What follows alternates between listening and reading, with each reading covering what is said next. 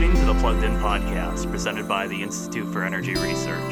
To find out more about our work, visit our website at instituteforenergyresearch.org. Welcome back to the Plugged In podcast. Today is August 3rd, 2021. I'm your host, Alex Stevens. I'm a policy analyst here at the Institute for Energy Research. And joining me today to discuss the infrastructure bill is IER's Director of Policy, Kenny Stein. Kenny, welcome back to the show. Yep, good to be here.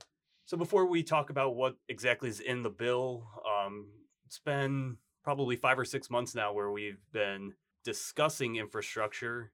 Can you talk a little bit about why there's such a big push for such a big infrastructure bill right now? Well, if you think about it, it's not even just the last six months. This even goes back to the Trump administration. There, the Trump administration had Infrastructure Week uh, for about two years. They, everybody likes to talk about infrastructure, and I think I think the real key is that it's something that uh, you know voters like the sound of. Uh, it's something that both parties like to support. I mean, who doesn't support you know fixing the roads? Uh, every, you know, everybody has a, a, pothole that they complain about and they want it fixed.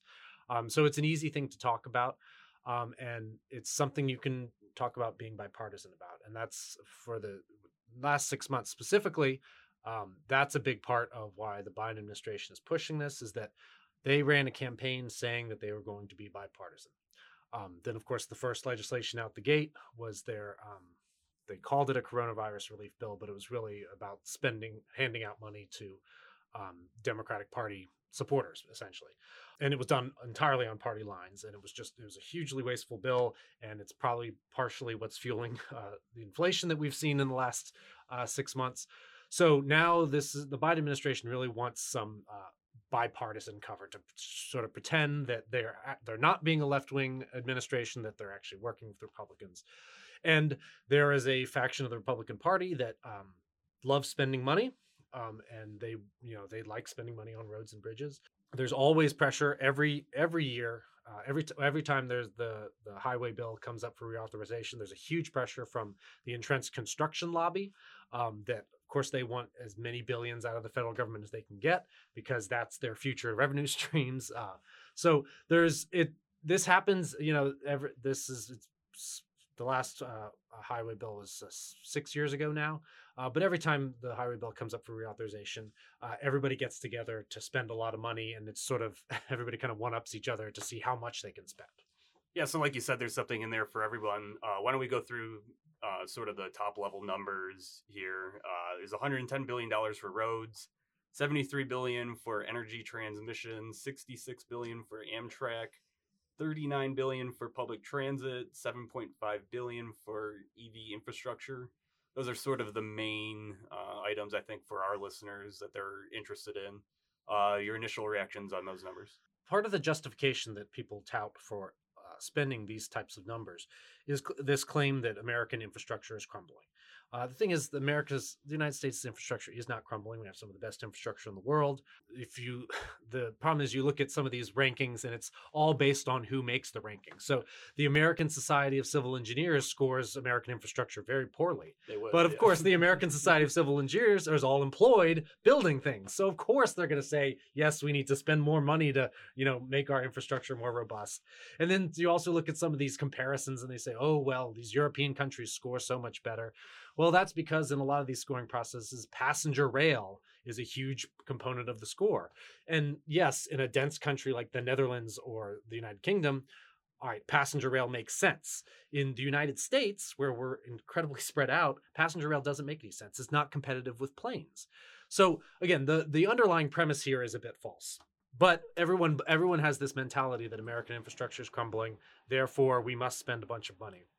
So on all those on all those numbers, I'd say they're too high. First of all, even on the highway stuff, which I I can see uh, an argument for federal government intervention there. But the thing is, our interstate system is pretty well built out. We're not there's not a lot of new highways that need to be built in the United States. It's really maintaining uh, the existing road system that we have.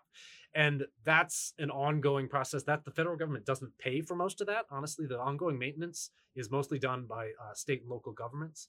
So the the argument for even more even road spending is is a little tenuous at this point.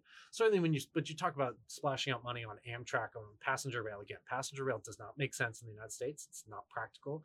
Uh, there's uh, the tens of billions of dollars for mass transit too but we've seen in the last two years because the pandemic, mass transit use has collapsed. People aren't using mass transit. Yeah, Amtrak's down sixty percent. Yeah. So, but we're talking about like, shoveling tens of billions of dollars more to these things that people aren't using. And frankly, because of concerns about the coronavirus, it's not clear that their usage is ever really going to come back the way it was. People want to drive now because of concerns about airborne viruses. So we're spending even more money on something that people aren't using. Um, then the the big the big one that is just ridiculous that's in here is for the the tens of billions of dollars for electric transmission. This is for long distance transmission. So the really outrageous stuff that's in uh, part of this that I've that I, is the tens of billions of dollars for electricity transmission, long distance transmission. Because here's the thing: uh, we have a pretty robust electricity grid uh, that we have now that is built for reliable generators for coal plants, nuclear plants, natural gas plants. These things are all built near population centers, near the people that actually need to use electricity. The grid is built to supply that electricity to the local areas. Um, the grid is not built for renewables for wind and solar.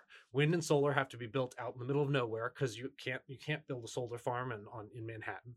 Um, so they have to be built out out in the middle of nowhere, and then you need long distance transmission to get that electricity from the middle of nowhere, from North Dakota, to get the wind power from North Dakota to Chicago, and that's what this is subsidizing. And that is not something that helps the grid as a whole. That's about subsidizing uh, the build out of wind and solar.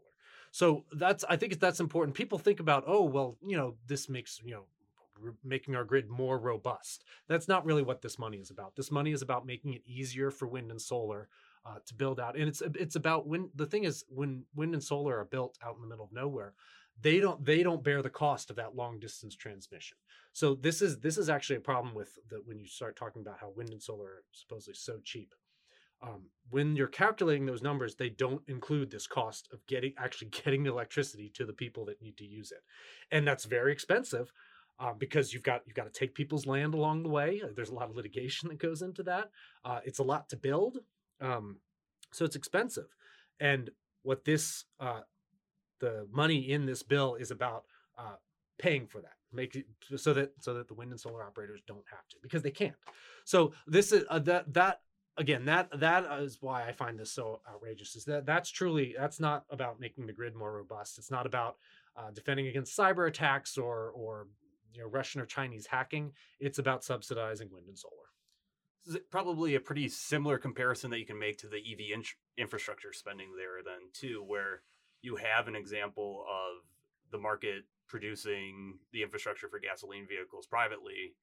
In order to get this new technology off the ground, we're being asked to subsidize uh, the new infrastructure to a tune of uh, $7.5 billion in this bill. Um, can you talk a little bit about the similar similarities there and just your thoughts on the um, spending on EVs? Yeah, no, that's definitely it's that's a direct uh, similarity. And the, what's funny is that that 7.5 billion uh, that's that's a big number, but it's far less than what the electric vehicle advocates say is necessary. They were uh, even the Biden administration was I think the proposal was like 170 billion dollars or something for electric vehicle charging infrastructure.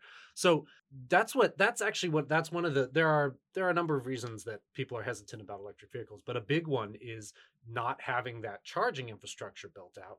Um, and what's ironic, of course, is that there are private companies, um, Tesla, but also other private companies that are building electric vehicle infrastructure now. Like there's there's a private incentive to build it, and people are building that charging infrastructure. So it's not it's actually not entirely clear that the federal government needs to subsidize this at all.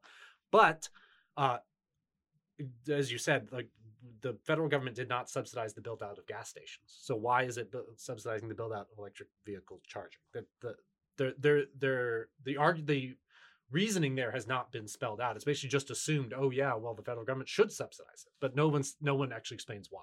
The likelihood of the bipartisan bill passing this week before the August recess. What are your thoughts uh, there, and how do you see this playing out this week? Well, uh, the Senator Schumer, uh, the Senate Majority Leader, has stated unequivocally that he's not going to allow the Senate to go on August recess until they pass the infrastructure bill. So uh, if if he sticks to that, you know, if he keeps the Senate in session, um, you know, they they'll drag it out as long as they have to. Um, there are some senators that because this was a 2,700 page bill, that was that was only finished uh, late Sunday night. There are some senators that uh, want some time to actually read this and figure out what's in it, and would like to prefer to vote uh, come September. Um, so that's still a tension there. They're currently voting on amendments. Uh, we'll see if Senator Schumer is able to uh, force that timetable. The key is is that in order to uh, to bring the the infrastructure bill to conclusions, he needs uh, uh, ten Republicans to vote with him to end cloture.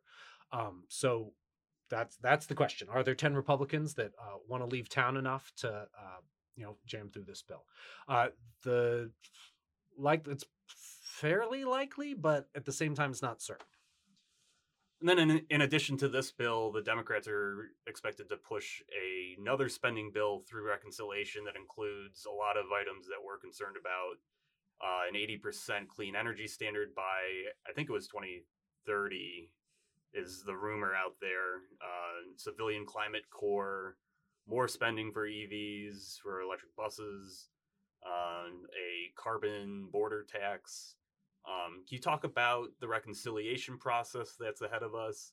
Exactly like how does reconciliation work, I guess, first, and then um, how you see that process playing out and what we're paying attention to um, right there. So, uh, yeah, as you said, the the reconciliation package. We don't really know what's in it. The Democrats are still negotiating amongst themselves to figure out what's going to be in it. Um, but the headline number that they have advertised is 3.5 trillion dollars, and that is that is on top of uh, our existing budget baseline. So this is a huge this is a huge sum. More uh, so we're talking a lot of money.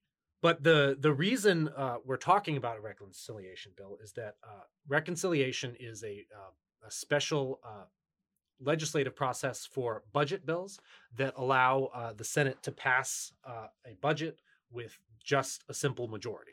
Um, so in this case, when you have a 50-50 Senate between Democrats and Republicans, uh, the reconciliation process allows Democrats to pass a bill uh, with just Democratic votes. This is how the the the bill, the 1.9 trillion dollar uh, bill that was passed in uh, Mar- March, I guess that was that they call the coronavirus relief bill. Uh, that was passed just on party lines and is passed through the reconciliation process. The thing about the reconciliation process, though, because it is a special expedited process, there's a limit to what can be included in it. It has to be things with a budgetary impact because this is being done through the budget process. So that limits, you know, uh, what can be in it. Uh, the Democrats think are are claiming that they're going to try and jam things like immigration reform into that. That's precisely the type of thing that uh, shouldn't be in there and probably will not be in there. Uh, it's the same thing in the coronavirus, what they call the coronavirus relief bill in March. They tried to include a $15 minimum wage, and that was kicked out because that's clearly not a, that's a policy issue, not a budget issue.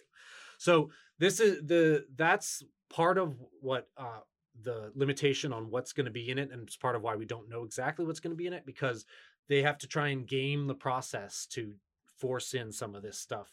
So if you're talking about just tax credits for you know wind and solar, that can probably be in there because it's just a budget thing. But when we're talking about like the the clean energy mandate, what we're talking about, that's much harder to do through the reconciliation process because that is clearly a policy issue. Uh, the way they want to game it is basically to say that um, they are going to offer subsidies to utilities that generate more uh, renew- with more renewables, and they're going to fine utilities that don't can you know accelerate their renewables and and through that process they claim it's you know it's a budget it's a spending thing not a policy thing. Um it's not clear that that is going to pass muster uh, but that's that's what they want to try and do and the reason they're the reason they're doing it this unwieldy way is it's because they want to game the process because they know there are not uh, republican votes for this blowout spending bill uh, that they want to do again, uh, it's not clear what all is actually going to make it in there because uh, right now, at least, the Democrats don't even have 50 Democrat votes for the proposal. There's several, uh, more than several. There's five to 10 moderate Democrats that are concerned. They're starting to get concerned about inflation because every month we see these inflation numbers. Um, so if we're already facing inflation, we're talking about jam- like injecting another 3.5 trillion dollars into the economy as when things are already overheating. Um, there's also some some of these senators are concerned about things like the uh, clean the clean energy mandates because that that is going to raise the price of electricity. Um, they're concerned about the carbon border tax. I mean, that's raising the price of everything. Because you're anything imported from pretty much any country will cost more based on this carbon border. You know, anything that comes from China is going to cost more. Anything that comes from Mexico is going to cost more. Um, that's again when we're worried about inflation. That's just a pure inflationary impact. So, uh, again, the the reconciliation process is the the package is still very much uh, up in the air. Its exact contents are up in the air. But again, uh, Majority Leader Schumer has has laid down a marker that he wants that to be passed before the, he lets the Senate go on recess. Um, we'll we'll see if that actually happens. I'm I'm the infrastructure bill may very well pass. I'm very skeptical that the budget the budget reconciliation bill passes at least uh, before the August recess. We'll certainly be paying attention to these things over the next couple weeks here at IER. To read more news and analysis on the infrastructure bill, visit our website at instituteforenergyresearch.org. My guest today has been IER's Director of Policy, Kenny Stein. Kenny, thanks for joining me today. Thank you.